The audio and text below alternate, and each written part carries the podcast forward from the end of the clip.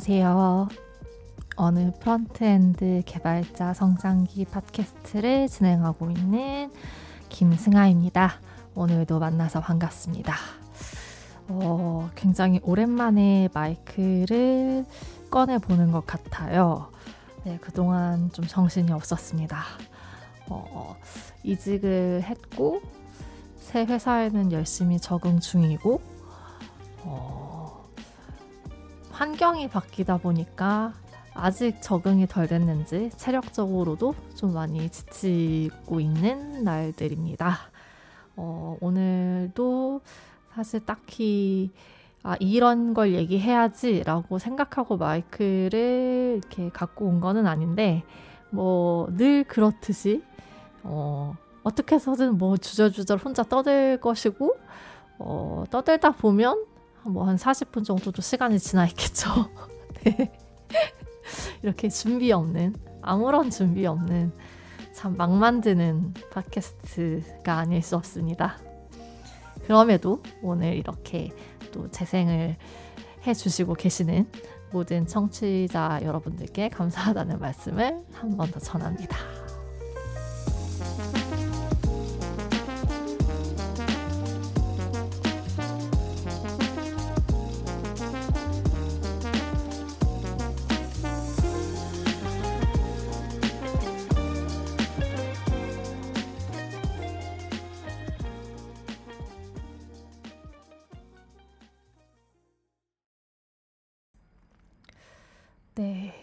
아무튼 진짜 오랜만인 것 같습니다. 아, 참, 요 근래에 많이 힘들었어요.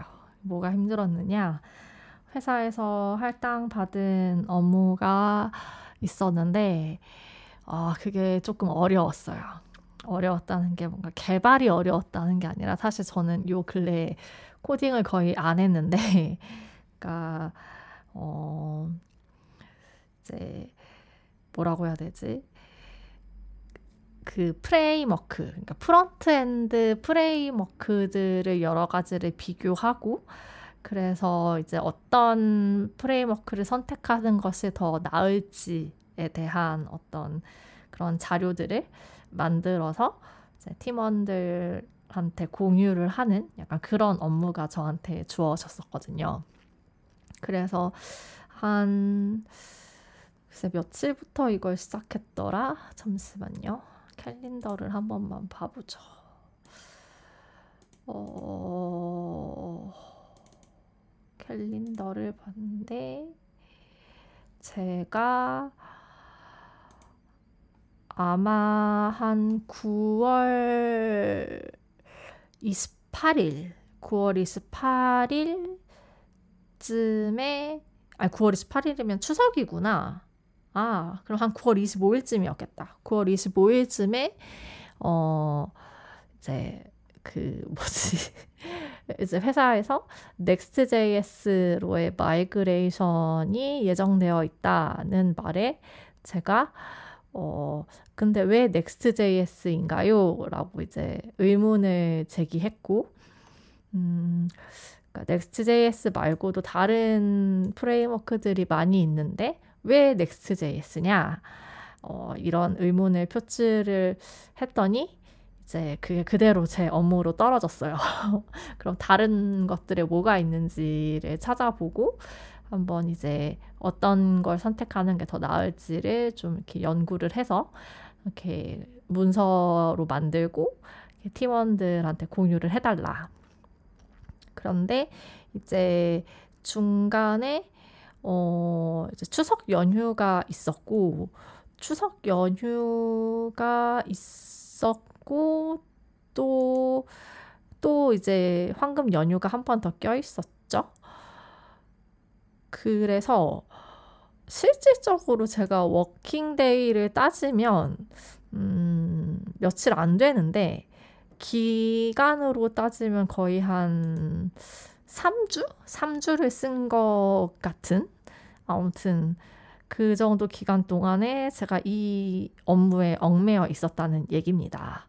그래서 이제 저는 Next.js와 리믹스 이 두 개를 이제 비교를 했고 그거를 비교를 하기 위해서 실제로 연휴 내내 이렇게 제가 직접 프로젝트를 이제 Next.js로도 만들어 보고 똑같은 걸 리믹스로도 만들어 보고 그러면서 이제 어떤 것들이 쓰기에 편하고 또 불편했는지 이런 것들을 정리를 해서 오늘 드디어 이제 문서를 완성을 했고 또 이제 완성된 문서를 바탕으로 팀원들 앞에서 발표하는 시간을 가졌습니다. 그게 끝나고 나니까 아 이제 좀 살 것 같아요. 그리고 아 이게 문서 개발 관련해서 글을 쓴다는 게 얼마나 어려운 일인지를 체감하는 기회가 되었습니다. 이게 제가 블로그를 안 한다고 하, 했잖아요. 그러니까 글을 쓰기 위해서는 내가 정확하게 이해를 하고 있어야 하고 저는 진짜 제가 제대로 이해가 됐다라고 받아들여지지 않으면 글을 못 써요. 제 약간 성향이 그래요. 그래서 글을 쓰기 위해서 정말 Next.js와 Remix의 그 공식 문서부터 시작해서 진짜 5만 article과 유튜브 영상들을 찾아보면서 제 나름대로 공부를 했죠. 공부를 해서 이제 문서를 정리를 했고 그 문서를 이제 PDF로 익스포트를 시켜보니까 A4 13장이 나오더라고요. 네. 아무튼 정말 길고 긴 문서 작업을 끝냈고 오늘 드디어 그걸 훌훌 털어버려서 조금 그래도 심적인 여유가 생겨가지고 이렇게 마이크를 오랜만에 책상 앞으로 이렇게 가져와 봤습니다. 사실 발단은 이거였어요. 그러니까 회사 프로젝트가 비트로 지금 다 구현이 되어 있는데 이 비트로 구현된 애들을 Next.js로 다 옮기겠다라고 해서 어 그냥 저는 단순히 의문이 들었어요. 왜냐하면 제가 Vite 공식 문서를 봤을 때 Vite의 그 공식 문서에 SSR 관련한 section이 있었던 것으로 기억을 했거든요.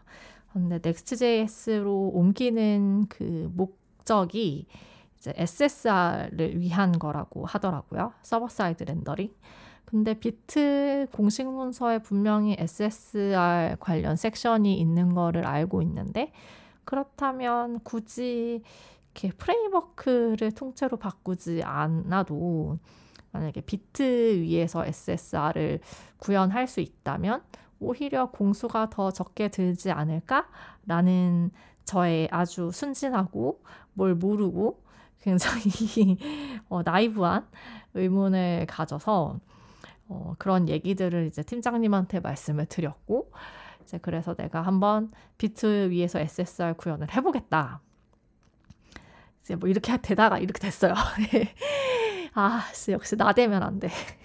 회사에서는 나대는 즉시 그것이 내 업무가 됩니다. 그래서 아무튼 비트 위에서 SSR 구현을 한번 해봤어요. 근데 해봤는데 어, 딱 하루 삽질을 해보고 아 이거는 아니다. 이거는 아니다. 이러, 이러, 이건 안 된다. 이거는 하면 안 되는 거다. 약간 이렇게 제 스스로 결론을 내리고 이제 프레임워커들을 막 이것저것 찾기 시작을 했죠. 근데 이제 비트 위에서 SSR을 구현을 하는 거는 어 비트 공식 문서에도 나와 있기는 한데 그러니까 원리 자체는 그렇게 막 어려운 원리는 아니었어요. 그러니까 이렇게 server side rendering이잖아요.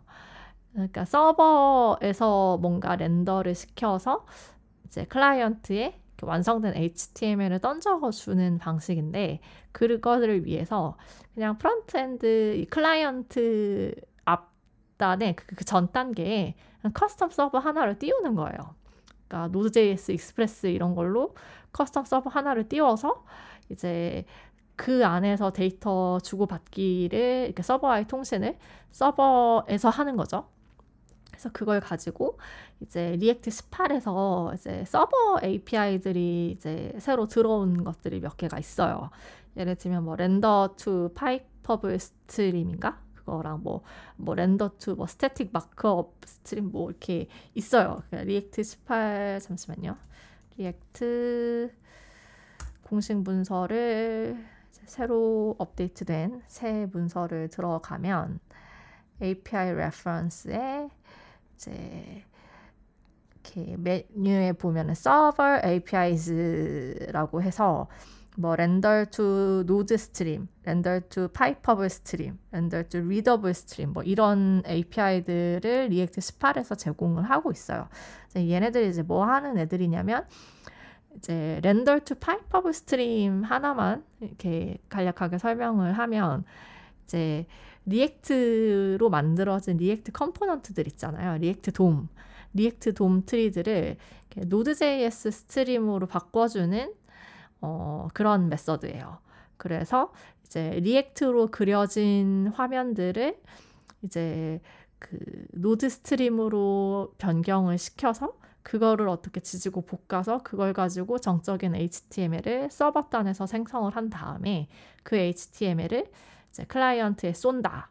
이제 이 개념이 이제 Vite 공식 문서에서 설명하고 있는 SSR의 어떤 구현 방법이었어요. 그래서 이제 그대로 해봤죠. 이제 Express로 custom 서버 띄우고 이제 어찌 어찌 해서 이제 페이지 하나를 server side rendering으로 구현하는 것까지는 성공을 했어요. 그런데 이제 그 server side rendering이라는 게 이제 페이지 하나 우리가 지금 product를 만드는데 페이지가 하나일 수는 없잖아요. 그러니까 single page application이라는 걸 있다고는 하지만 저희 product는 SPA가 아닙니다. 그래서 결국은 routing을 고려를 해야 돼요. 그러니까 페이지들이 여러 페이지들이 있고 거기서 이제 왔다 갔다 하는 거를 이제 고려를 해야 되는데 이게 routing을 생각하기 시작하니까 골이 아파지기 시작하더라고요. 이게 Vite 위에서 SSR을 구현한다는 것은 결국은 이 페이지 routing을 결국 우리가 다 일일이 수작업으로 컨트롤을 해야 한다는 걸 의미하는 거였는데 어, 어, 음, 그러니까 routing 제공해주는 framework들 많이 있잖아요. 뭐 Next.js도 그중 하나고. 그래서 framework들이 많이 있는데 굳이 우리가 이런 거에 시간을 쏟을 필요가 있나, 어, 라는 생각이 들어서 딱 하루 딱 삽질 해보고, 아, 이거는 우리가 직접 Vite 위에서 server side rendering을 구현하는 거는 너무 아니다. 약간 투입 대비 산출물을 생각했을 때 이건 아닌 것 같고, 이제 framework들을 찾아서 비교를 해봐야겠다가 되어서 이제 framework를 이제 찾은 게, 그, 그러니까 제가 routing에서 막혔다고 했잖아요. 그러니까 저희 원래 지금 프로젝트가 routing의 React Router라는 라이브러리를 사용해서 구현이 되어 있어요. 이제 React Router 공식 문서에 리믹스 관련된 내용들이 조금 조금씩 언급이 되어 있거든요. 그래서 이제 React Router 문서를 보다가 Remix를 알게 됐고, 그래서 이제 Remix라는 framework를 처음 알게 돼서 물론 이제 이름은 많이 들어봤어요 옛날부터 그렇지만 직접 제가 이렇게 공식 문서를 보고 또 이제 뭐지? 그러니까 개발도 해보고 이거는 처음이었거든요. 아무튼 그래서 Remix를 한번 써봤습니다. 그리고 Remix를 써본 결과 어 Remix를 알면 Remix를 안 쓸 이유가 없다라는 결론에 도달을 했고 그리고 Next.js 같은 경우도 저는 11 버전이랑 12 버전까지를 써봤지 사실 13 버전은 이제 최근에 나온 것이기도 하고 해서 13 버전을 한 번도 써보지 않았어요. 그래서 이제 Next 13과 이제 리믹스 이 두 개를 비교를 해서 이 둘 중에 어, 어떤 거를 선택하는 게 좋을지를 이제 팀원들과 같이 의견을 나눠봐야겠다라고 생각을 해서 이제 이 두 framework를 집중적으로 조지기 시작했어요. 조졌죠, 진짜. 정말 토 나올 정도로 조졌습니다. 공식 문서를 몇 번을 돌려보고 돌려보고 돌려보고 아, 참 힘들었네요. 네. 그래서 아무튼 이제 음 넥스트.js를 제가 12버전까지를 쓸 때 제가 되게 짜증이 났던 포인트는 일단 그게 있었어요. 어, 저는 되게 공식 문서파거든요. 그러니까 일단 공식 문서를 봐요. 그리고 공식 문서 안에서 검색을 해요. 그래서 공식 문서 안에서 해결이 안 되면 그때 가서 구글링을 하는 스타일이에요. 그런데 이제 열심히 12 버전으로 개발을 하고 있었는데 Next가 13으로 버전이 딱 올라가면서 12 버전의 내용이 문서에 이제 사라지게 된 거예요. 그러니까 저는 공식 문서를 보면서 개발을 하는 스타일인데 공식 문서가 없어진 거죠. 이제 11버전, 12버전으로 개발을 하고 있는데 13버전의 문서가 따단 하고 나오면서 이제 그 문서 위에서 어딜 봐도 11버전이나 12버전에 대한 설명이 나오지 않는 거를 보고 그래서 제가 이제 어떻게 그때 개발을 했냐면 Next.js GitHub에 들어가서 GitHub에 그, 리, 그 뭐지 MD 파일들을 막 뒤져가지고 내가 그때 당시에 쓰고 있던 그 버전에 맞는 그 MD 파일들을 찾아서 거기서 이제 그, 문, 그 문서를 보면서 개발을 했었어요. 근데 이게 되게 엄청 저는 되게 빡쳤었거든요. 그때 개발을 할 때. 아무리 13버전이 좋다고 하지만 아직 이렇게 11버전, 12버전으로 개발하는 사람들도 많이 있을 텐데 어떻게 이 많은 사람들을 이렇게 배려를 안 해주지? 라는 생각이 들어서 사실 그때 이렇게 일일이 공식 문서 찾아보는 게 너무 힘들어가지고 그때 좀 짜증이 났었고 이제 두 번째는 Next.js가 이제 12버전까지는 이제 서버 사이드 렌더링을 하려면 이제 get server side props라는 method를 썼어야 했는데 이게 굉장히 서버에 부하가 많이 가는 형태예요. 그러니까 이거를 제대로 설명해 놓은 블로그가 있는데 그 블로그가 제가 북마크를 안 해둬가지고 어 북마크를 안 해둬서 음 어떻게 설명을 못 하겠네. 죄송해요.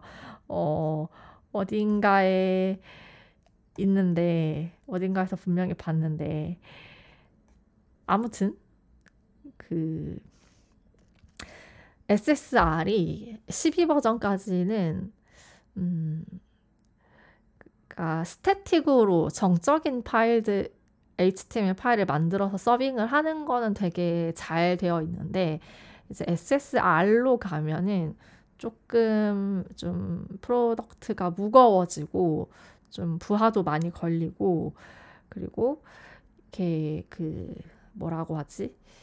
음 아무튼 이렇게 성능적인 부분에서 좀 최적화를 하기가 되게 힘들었어요. 그만큼 이제 그 유저들이 화면을 볼때 서버 사이드 렌더링이면 이제 그때그때마다 render를 할 때마다 이제 서버에서 새로 받은 데이터를 가지고 화면을 그려주는 건데 이게 유저가 직접 화면을 보는데도 그게 좀 이렇게 느려지는 그런 문제들이 있었고 또 그거를 이제 해결을 하겠다고 최적화를 하는 과정도 쉽지 않았 있었던 것으로 기억을 해요. 그 성능 최적화 작업은 제가 담당을 하지는 않았지만 어, 굉장히 그 트래픽이 또 늘어났을 때 굉장히 부하가 많이 걸린다. 뭐 이런 특징이 있었어요. 이제 그래서 이제 Next 13에서는 아예 서버 컴포넌트라는 개념을 장착하고 이제 그 뭐 기존의 페이지 에서 라우팅을 하면서 그 pages 내 파일들에서 get server side props를 사용하던 그 방식은 여전히 이제 그 여전히 갖고는 있는데 이제 앱 라우팅이라는 새로운 이제 개념을 가지고 들고 와서 이제 서버 컴포넌트에서는 자유롭게 진짜 서버에 뭔가를 요청하고 받고 하는 것들을 자유롭게 이제 구사하고 그거에 따라서 화면을 그려주는 형태의 약간 새로운 그런 개념을 Next 13에서 이제 선보이게 됐죠. 어, 근데 제가 Next 13을 그 전까지 안 써봤기 때문에 이 그 앱 라우팅으로 이제 서버 컴포넌트를 활용해서 화면을 그리는 게 어떤 특장점이 있고 또 어떤 단점이 있는지까지는 모르는 상태에서 그냥 저는 Next.js가 짜증났어요. 12버전까지만 쓰는 경험으로서는 아 진짜 짜증난다라는 생각을 했고 그래서 Next.js를 쓰느니 그냥 Vite 붙여서 그냥 내가 그냥 이렇게 custom 해가지고 앱을 애플리케이션을 만드는 게 차라리 낫다라는 생각을 가지고 있었고 그런 그런 생각에서 이제 왜 Next.js인가요? 라는 것을 물었던 거였는데 아무튼 뭐 그렇게 그렇게 해서 이제 Next 13을 써봤죠. 써봤는데 어, 사실 전 잘 모르겠어요. Next 13이 좋은지 어쩐지 잘 모르겠어요. 그러니까 어. 뭐 개인 차가 있고 취향의 차이가 있고 하긴 하겠지만 저는 Next 13이 오히려 이렇게 퇴보를 했다고 생각이 드는 거예요. 그러니까, 그러니까 퇴보했다는 게, 어, 약간 뭐라고 해야 되지? 그러니까 이게 넥스 13을 이제 공부해 보신 분들은 아시겠지만 이제 서버 컴포넌트가 있고 클라이언트 컴포넌트가 있어요. 그래서 서버 컴포넌트에서는 이제 그 뭐지? 서버에서 render가 되는 애들이기 때문에 우리가 익숙한 뭐 React Hook이라든가 뭐 useState, useEffect 이런 것들을 전혀 못 써요. 전혀 못 쓰고 그거는 클라이언트 컴포넌트에서만 쓸 수 있어요.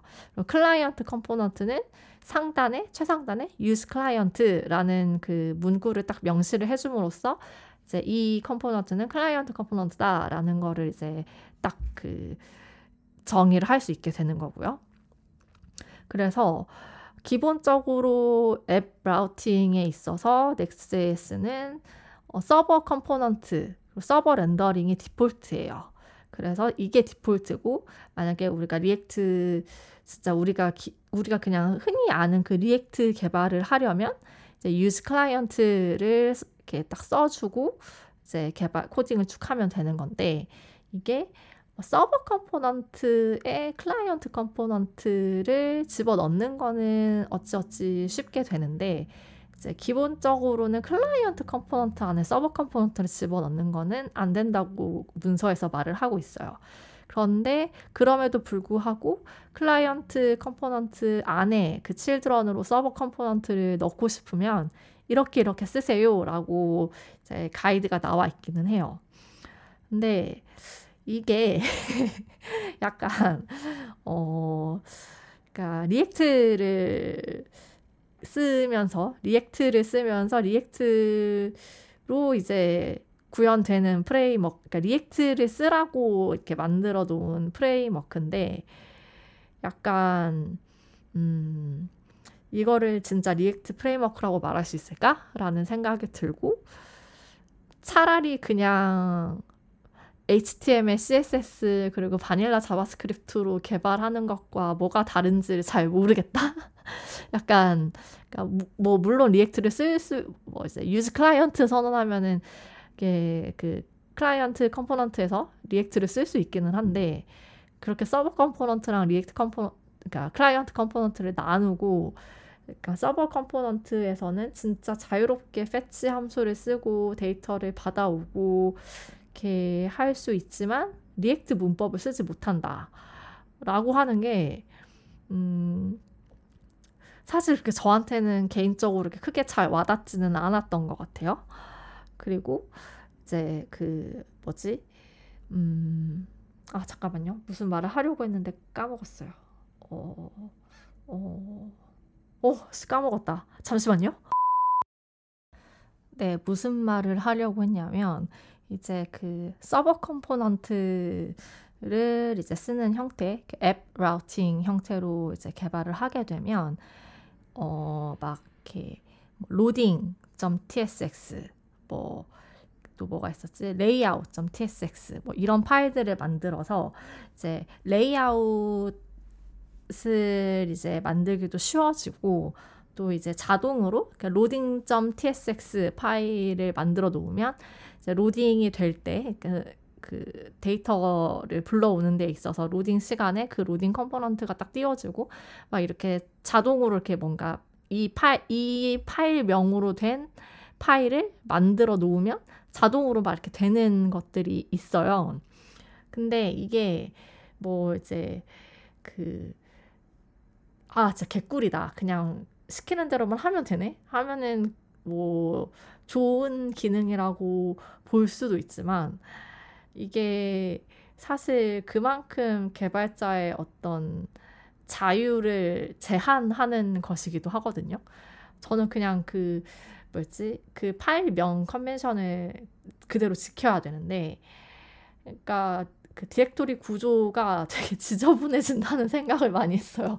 그러니까 넥스가 시키는 대로 이렇게 만드는데 아 뭔가 폴더 구조가 이렇게 지저분해지고 그러니까 예를 들면 뭐 이전까지는 뭐 레이아웃이면 레이아웃이라는 폴더에 집어넣고 거기에 이제 뭐 그뭐 뭐 GNB 만들고 뭐 이렇게 사이드 만들고 뭐 이렇게 해가지고는 이제 레이아웃을 만들고 막 이런 식의 그 좀 제가 선호하는 어떤 폴더 구조에 대한 그 선호하는 방식들이 있었을 거 아니에요. 그런데 이런 것들을 다 뭐지 이제 Next가 시키는 대로 이렇게 다 만들어야 한다는 점이 아 저는 좀 그것도 좀 짜증났어요. 네. 그래서 아 진짜 Next 제가 이제 근데 이제 회사에 공유한 문서에는 최대한 중립적으로 썼어요. 이런 저의 개인적인 감정을 배제하고 Next 13이 가진 장점들 어, 장점들을 이제 잘 녹여서 쓰려고 했지만 사실 진짜 어거지로 쓴 거고 전 되게 짜증났어요. 근데 이게 재밌는 게 제가 이제 문서를 써야 되니까 이렇게 영어 유튜브로 이제 외국인 개발자들이 이거에 대해서 어떻게 평하는지도 많이 찾아봤단 말이에요. 근데 이제 어떤 외국인 유튜버가 그런 얘기를 하는 거예요. Next 13을 써봤는데 저랑 똑같이 그냥 유튜브 영상 내내 아 이것도 짜증나고 저것도 짜증나고 내가 왜 이런 것까지 신경 쓰면서 개발을 해야 되는지 모르겠어 막 이런 얘기들을 막 주구장창 떠드는 영상도 봤어요. 그러니까 막 그냥 it's annoying, 어 it's annoying, it's annoying, 뭐 just annoying 그러니까 annoying, annoying, annoying만 계속 막 반복을 하는 거예요 영상 속에서. 근데 약간 너무 공감이 갔어요. 그냥 짜증이 나요. 그러니까 왜 내가 이런 것까지 신경 쓰면서 개발을 해야 하지? 약간 이런 그 약간 소감이 들었는데 그 유튜버도 그런 얘기들을 하더라고요.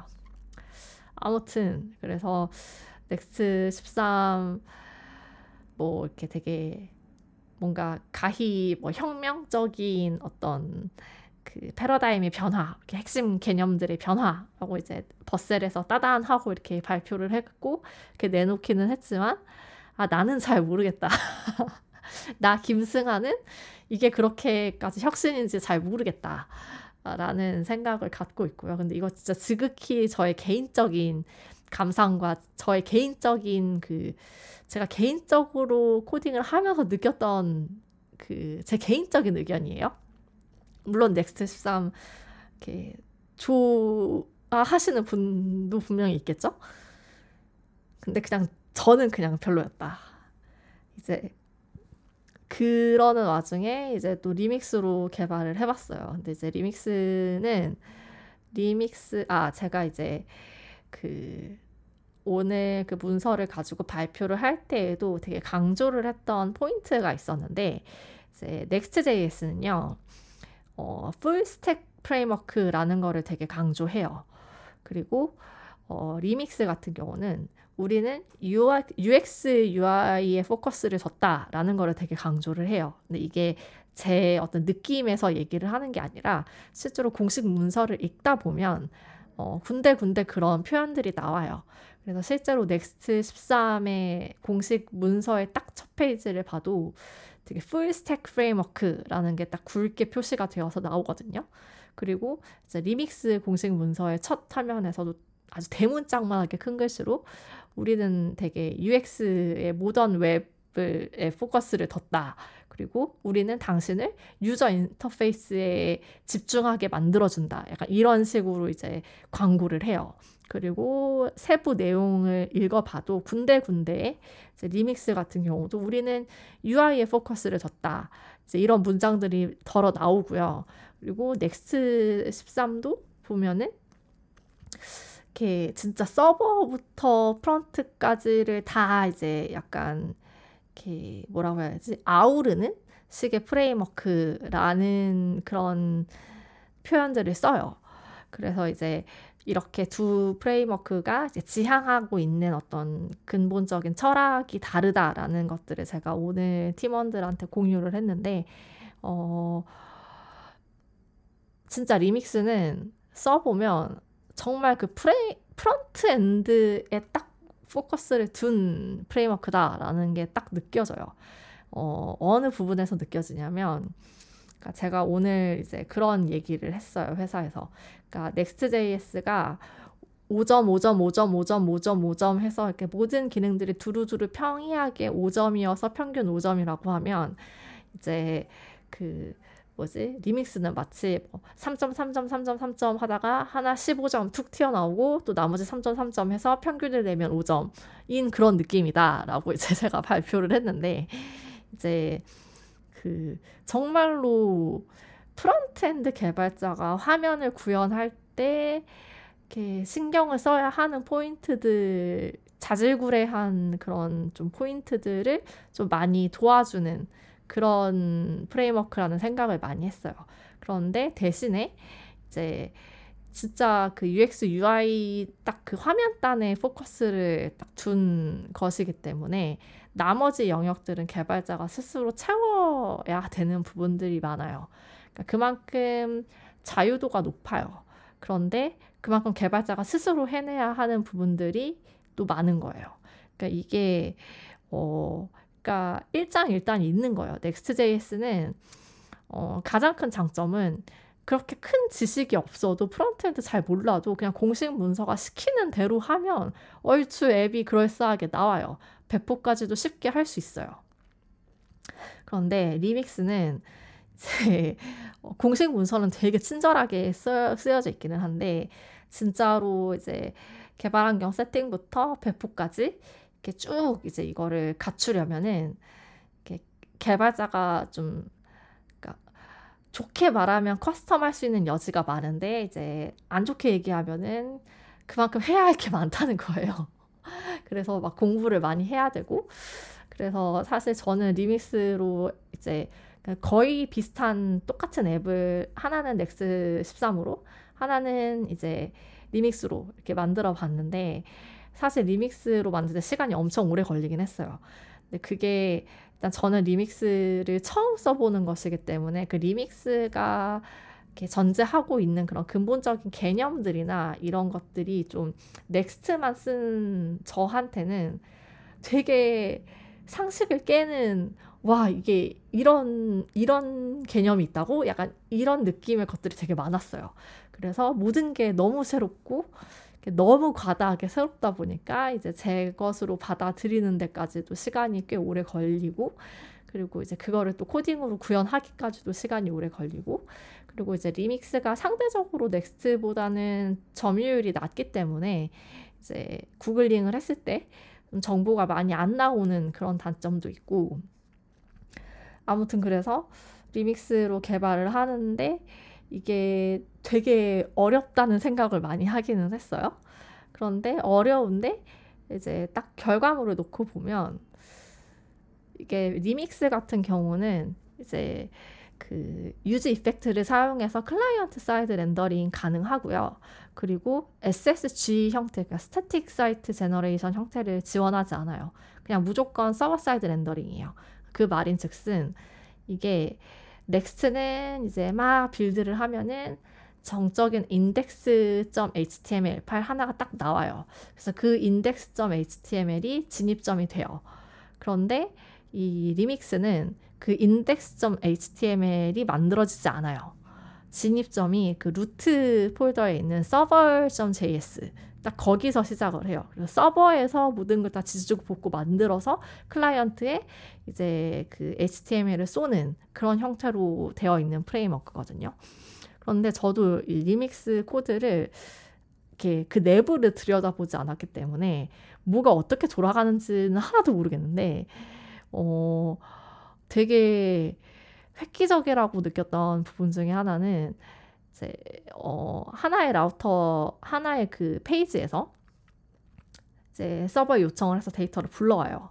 그러면 이제 그거를 이제 useLoaderData라는 그 리믹스 자체 내장 hook을 사용해서 이제 그 데이터에 접근을 할 수가 있는데 이렇게 다른 그 모듈에서 어 use router use data인가 아무튼 그 hook을 쓰면 이렇게 그 다른 모듈에서 불러온 서버 데이터에 바로 접근이 가능해요.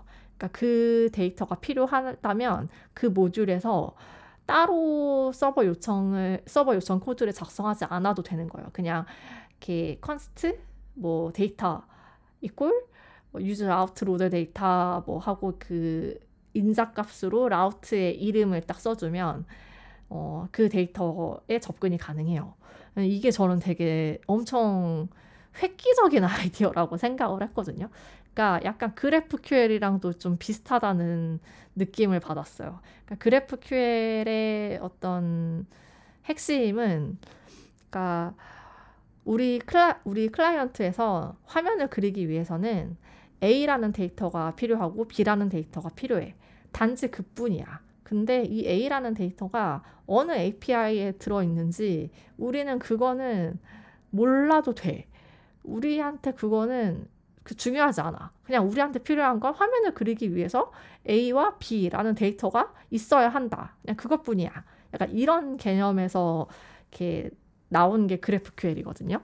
근데 약간 리믹스도 그 비슷한 느낌을 받았어요. 그러니까 REST API로 서버와 통신을 하지만 음, 그러니까 굳이 그렇게 매번 서버에 뭔가를 요청하는 코드를 이렇게 막 주절주절 여기저기서 반복해서 이렇게 달지 않아도 어, 이렇게 어떤 라우트에서 불러온 데이터는 이렇게 훅으로 그 데이터에 접근이 가능하다는 거지. 그 모든 게 아마 이제 뭐라고 해야 되지? 그 화면 자체를 서버에서 그리기 때문에 서버에서 그리기 때문에 그게 가능한 것 같긴 한데 저도 그 내부 로직은 뭐가 어떻게 돌아가는지는 잘 모르겠어요. 그리고 만약에 화면 위에서 그 화면을 먼저 띄우고 나서 어떤 자바스크립트를 실행을 해서 뭔가를 이제 client side rendering을 하고 싶다면 useEffect 쓰면 돼요. 네. 그래서 그런 부분들이 되게 신선하게 다가왔고 그리고 이게 모든 게 다 서버에서 왔다 갔다 하는 것들은 다 그러니까 서버와의 통신이 필요한 아이들은 다 서버 단에서 처리가 이미 된 상태에서 HTML이 넘어오는 거기 때문에 인 점도 있고 그리고 이제 ES 빌드라는 번들러로 이제 bundling을 하는 영향도 있을 거고 아무튼 속도가 어마무시하게 빠릅니다. 속도가 되게 빨라요. 그래서 어, 와 이게 그 속도를 체감을 하고 나니까 더 이제 Next.js가 구려 보이는 거죠. 네. 근데 이제 회사에 공유를 할 때는 이런 얘기들 전혀 안 하고 진짜 팩트들만 나열을 했습니다. 팩트들만 나열을 했고 그래서 진짜 장점 단점 고르게 다 문서에 설명을 해놨고 그러고 이제 마지막으로 이제 그 각각의 프레임워크로 똑같은 앱을 만들었을 때 퍼포먼스가 어떻게 나오는지를 이제 보여줬어요. 근데 사실 퍼포먼스로만 따지면 리믹스가 압도적으로 성능이 좋았거든요. 그러니까 이렇게 구구절절 A4 13페이지에 달하는 장단점과 특징과 막 써보니까 이건 이렇고 저건 저렇더라 하던 그 제 경험까지 녹여가지고 쓴 문서들 문서이지만 결론은 결국 성능에서 나왔다. 그래서 Next.js로의 migration을 이제 폐기하고 Remix로 간다로 이제 정해지게 됐는데 아무튼 그렇습니다. 그래서 리믹스 되게 재밌어요. 근데 저는 Remix를 이번에 처음 써보는 거다 보니까 손에 익질 않아서 되게 라이브러리도 많이 갖다 붙이고 그래서 좀 코드가 굉장히 지저분하게 나오기는 했는데 어 되게 재밌고 재밌는 아이디어들이 많이 담긴 framework고 그리고 어 Remix를 알고 있다면 Remix를 안 쓸 이유가 없겠다라는 생각을 했어요. 근데 이제 그 State of JavaScript인가 사이트가 어디였지? State of JS 그쵸?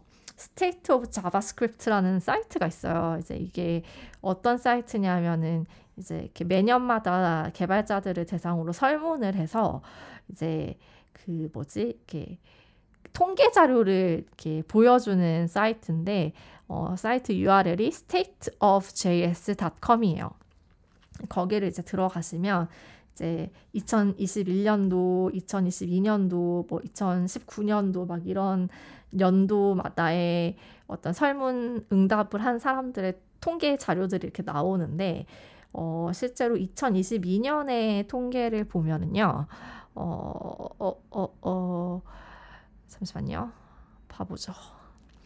이게 frontend framework에서 그 사용 사용량으로 따졌을 때 가장 아, frontend framework가 아니라 rendering framework, rendering framework를 봤을 때 이렇게 나는 이것을 사용하고 있습니다.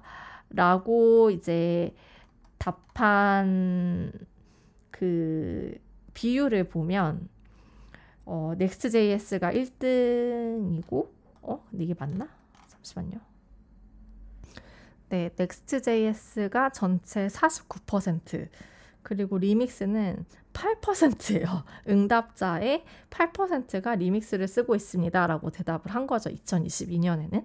그래서 되게 아직까지는 점유율이 높지 않은 좀 약간 신생 삐약삐약 신생 프레임워크이기는 한데 어, 저는 되게 아, 앞으로도 개발을 할 거라면 리믹스 쓰겠다 싶은 마음이 좀 많이 들었어요. 이번에 쓰면서. 그리고 이제 어, State of JavaScript 2022년 통계를 보면 이제 사용량으로 봤을 때 가장 많이 사용하는 framework가 Next.js고 그 다음이 Gatsby, 그 다음이 넉스트, 그 다음이 스벨트킷, 그 다음이 아스트로, 그 다음이 도큐사우루스, 그 다음이 리믹스거든요. 근데 이제 어, 개츠비, 개츠비, 개츠비도 써보기는 했는데 개츠비는 주로 이제 정적 사이트를 만들 때 되게 좋고요. 사실 Next.js도 정적 HTML을 만드는 데는 되게 좋아요. 그런데 좀 음, Gatsby도 그렇고 그러니까 static으로 이제 build를 해서 static으로 배포를 할 때는 되게 좋고 넉스는 Vue.js의 framework고 SvelteKit도 Svelte고 Astro는 제가 알기로 그 이렇게 모든 거를 다 쓸 수 있게 해주는 framework라고는 알고 있는데 사실 잘 몰라요. 네. 아무튼 그래서 Remix가 비록 지금은 이제 전 세계적으로 점유율이 많이 낮기는 하지만 음, 개인적으로 React 쓸 거면 아, 리믹스 참 괜찮은 framework다라는 생각을 많이 했습니다.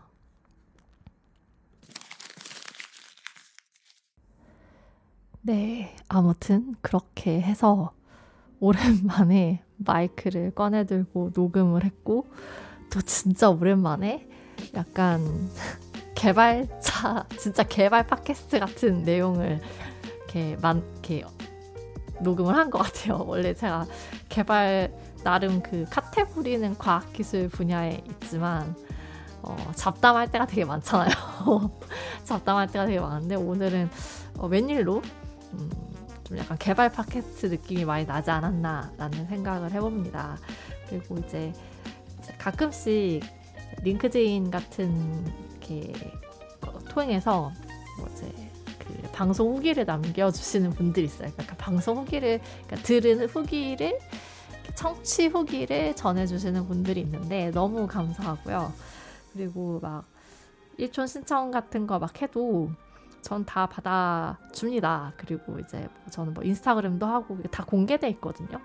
근데 뭐 조용한 관종이라서 그런 거 이제 얘기해 주시면은 전 너무 감사하게 어, 받고 있고요. 그리고 어, 부정적인 피드백도 좋아요. 제가 오늘도 이렇게 열심히 떠들었지만 오늘 얘기한 것 중에도 틀린 것들이 많이 있을 수 있거든요. 그런 것들 뭐 제가 뭐 공개해 놓은 메일 주소 통해서 메일로 전해 주셔도 되고 뭐 링크드인 메시지로 전해 주셔도 되고 뭐 이제 인스타그램을 뒤져 보시면 제가 또 있을 거예요. 쉽게 찾으실 수 있을 거예요, 아마. 아닌가?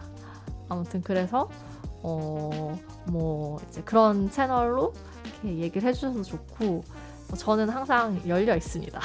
네. 아무튼 그렇게 이제 정말 이거 막 만드는 방송이고 아무런 준비도 없이 만드는 방송인데도 공감에 공감이 많이 간다, 뭐 재밌게 듣고 있다, 이제 이런 얘기 이렇게 해주시면 되게 힘이 많이 나고 되게 기분 좋고 뿌듯하더라고요. 아, 네.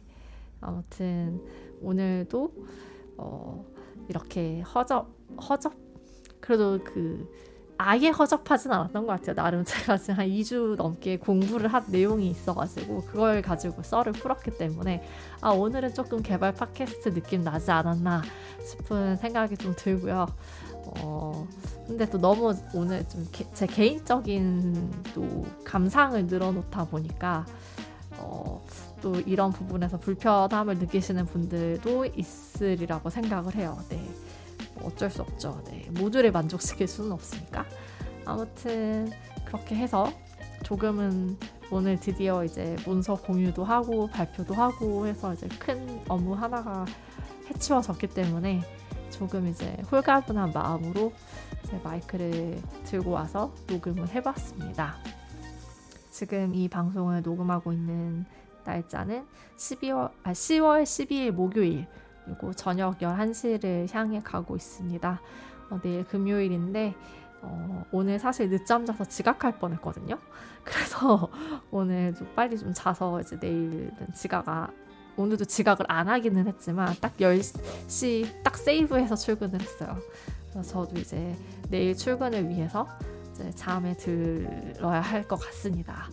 아무튼 아무쪼록 제 방송을 들어주시는 모든 여러분들께 정말 정말 감사하다는 말씀을 드리고 싶고요.